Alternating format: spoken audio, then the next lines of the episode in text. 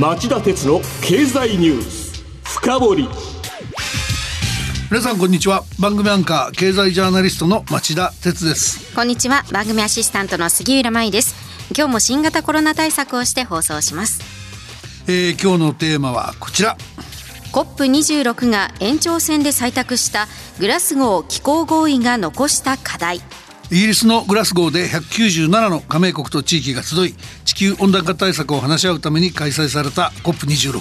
第26回気候変動枠組み条約締約国会議は先週土曜日13日間の会期を1日延長してなんとか成果文書であるグラスゴー気候合意を採択して閉幕しました。COP26 では最後の最後まで中国やインドロシアといった温暖化ガスの排出大国が抵抗を続け議長国のイギリスや事務局が目指したほどの成果は上がりませんでした。とはいえ一定の前進もありその合意を満たすためには根強い抵抗をした温暖化ガスの排出大国だけでなく日本も大きな課題を背負い込んだ形になっています。これが日本の経済や企業の経営そして我々の暮らしにどのような影響を及ぼすのか今日は山積する課題を整理しておきたいと思っています。それではお知らせの後町田さんにじっくり深掘ってもらいましょう。町田鉄の経済ニュース深掘り。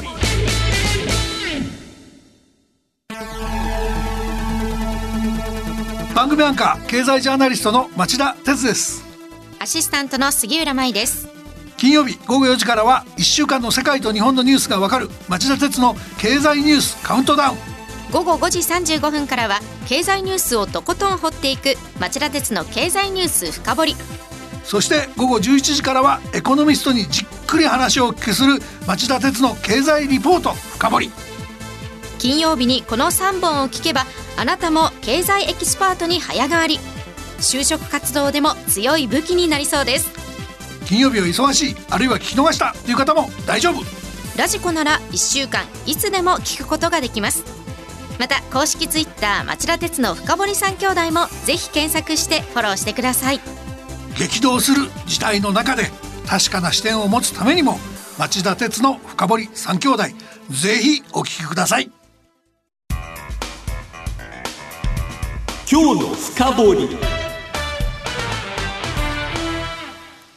町田さん。まずは COP26 の総括とグラスゴー気候合意について詳しく解説お願いします。はいあのこの番組や兄弟番組でお話したように COP26 の最初の山場は11月1日2日に開かれた首脳級会合。リーダーズサミットでした、はい、えー、日本からは総選挙を終えたばかりの岸田総理が駆けつけ、えー、菅前総理が今年4月に打ち出した2030年までに2013年度に比べて46%減らすという排出削減目標や途上国向けの追加支援を表明しました途上国ではベトナムのジェン商工省が2050年までに CO2 排出量を実質的にゼロにするゼロにすると表明、他にも初めて何らかのコミットをしたところが多くありました。とはいえ温暖化ガス排出大国である新興国と産油国は揃って抵抗勢力でした。例えば世界第3位の、えー、CO2 排出大国インドのモディ首相が演説で表明した CO2 の排出量を実質ゼロにする目標の達成年はなんと2070年。外国メディアには我々が生きている間にはその成果を目にすることがないと皮肉られる始末でした、はい、産油国サウジアラビアのムハンマド皇太子も先月リヤドで、えー、開いた国際会議でカーボンニュートラルを目指すと表明しましたがこちらも実現は2060年までとしてます。さらに世界第2位の CO2 排出大国中国と同じく第4位のロシアはいずれもカーボンニュートラルの実現目標をかねて2060年に置いていました、えー、まあ今大切なのは2030年ですからとても容認できないってわけですね。確かに全く間に合いませんね。今回、えー、中国とロシアは目標の前倒しを強く期待されてましたが、えー、習近平国家主席もプーチン大統領も、えー、現地に現れませんでした、うん、オンラインで行った演説でも前倒しについて口をつぐみアメリカのバイデン大統領から名指しで批判されましたこうした前半の山場を見てもその後の交渉難航を予想させる展開になっていたわけです、そして最後まで厳しい交渉が続いたんですよね。はいあの揉め続けました。で、えー、ちょっと先を急ぎますと最終的にまとまったグラスゴー気候合意のポイントは3つだと僕思ってます、第1が2030年代までの、えー、2030年までの排出削減目標です。すでに人間の活動が工業化前からおよそ1.1度の、えー、地球温暖化を引き起こし影響があらゆる地域で生じていると警鐘を鳴らし影響は気温上昇が2度の場合に比べて1.5度の方がはるかに小さい。1.5度に抑える努力を追求すると、まあ、目標の事実上の引き上げを宣言、はい。えー各国に対して来年末までに必要に応じて2030年目標の再検討や強化を要請すると記しました。これにより今回非協力的な対応に終始した国々も相応のプレッシャーを受けた形になっています。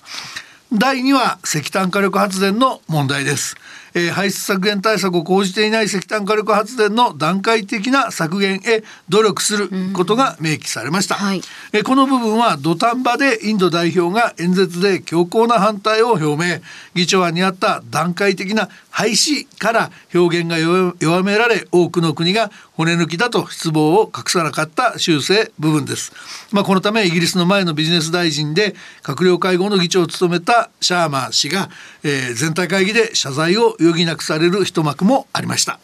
とはいえグラスゴー気候合意は化石燃料に対する補助金の段階的な廃止と合わせて2つの化石燃料の縮小方針を盛り込みました。これらが国際会議の合意文書に明記されるのは今回が初めてだと言います、日本も石炭火力発電に多くを依存していますからかなり重い十字架を背負った形になりました、あの松田さんポイント3つとおっしゃったので3番目一言でポイントを教えていただけますか？そうですね。あの、やっぱり、あの、途上国向けの資金支援なんです。これが遅れてるのをきちんとやろうという話でしたあ。りがとうございます。では COP26 を受けて来年以降の気候変動問題どんなことがポイントになると町田さん見ていますか？実はすいません。あまり協力進まないんじゃないかと、国際協力。僕はそういうふうに心配してます。あの、ええ根拠はですね、はいあの COP の議長国なんですよ。ええあの今年の COP26 がイギリス、来年の COP27 がエジプト、そして、えー再来年 COP28 が UAE アラブ首長国連邦となってるんですが、まあこのメンツでは今年のイギリスほど毅然として中国やロシアに気候変動対策を迫られるか、やっぱりちょっと不安がありますよね。確かにこの顔ぶれを見るとちょっと心もとないですね。で G20 の議長国も気になるんです、はい実は今年はイタリアでイタリアは COP26 の直前にローマで首脳会議を首脳会合を開き COP26 への期待を高める側面援護を積極的にしてたんですが来年の G20 議長国は産油国のインドネシアまあ、イタリアのような献身的な役割はちょっと期待できないでしょう。えー本来ならば中国では来年秋に5年に一度共産党の首脳人事を決める共産党大会が開催される予定でそれ以後は習近平国家主席が気候変動対策のような交渉ごとで対外的な譲歩がしやすくなるとの見方もあるんですがつまり彼は3期目を固めて続投するってことになりそうですから、そういう見方なんですが議長国の巡り合わせを見るとそのチャンスを生かせないかもしれませんよね。そ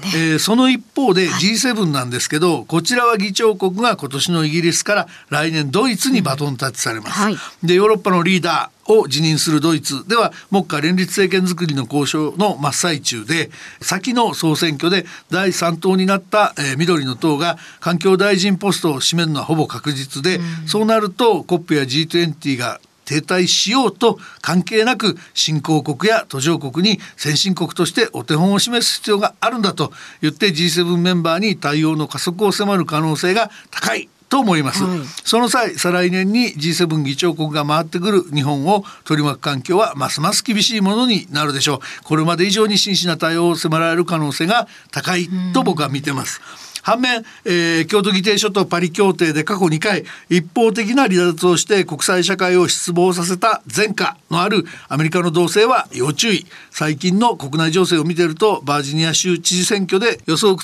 して現職の民主党候補が敗れるなどバイデン政権が来年の中間選挙でも敗北する可能性が小さくないからです。万が一共和党が勝つようだといきなり3度目の離脱だとは言いませんが、それでもアメリカは何も決められない態事態に陥る可能性がありそうです。そうした中で日本が進めていかなければならない対応や努力にはどんなことがあるんでしょうか？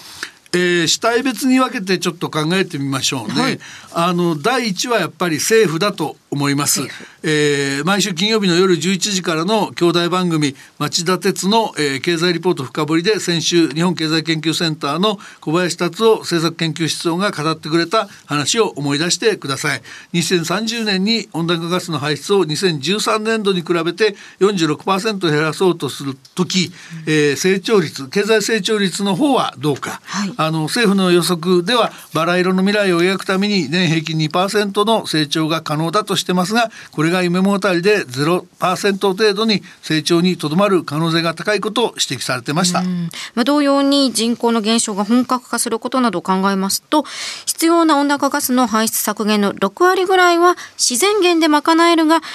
残り4割は、まあ、血の滲むような努力が必要だと話してくださいましたよね。そうなんです。そこで政府が果たすべき役割なんですけど、CO2 などの温暖化ガスの排出コストをしっかり負担させる仕組み、まあ、垂れ流す企業に対してですね、えー、経済学でいう外部不経済を経済の仕組みに取り込むなんていう言い方もしますけど、このカーボンプライシングを実現することが大切なんです。はい、もっと具体的に言うと、炭素税がその、あの、なんだろう、筆頭の候補になるわけですけど、えー、この炭素税の導入については今夜11時からの町田鉄の経済リポート深掘りのゲストに、えー、日本版炭素税の発案者である日本経済研究センターの小林カル特任研究員をお迎えするので、うん、どうすれば円滑に導入できるかそそちらで詳しく伺うことにしたいと思いますが今一つだけ言っておかして言わしといてください。はい、あの岸田政権は今日夕方、えー、巨大経済対策を決定しますが僕はその財源としてもですね、うん、東日本大震災の時のように所得税所得増税頼みにするのではなくて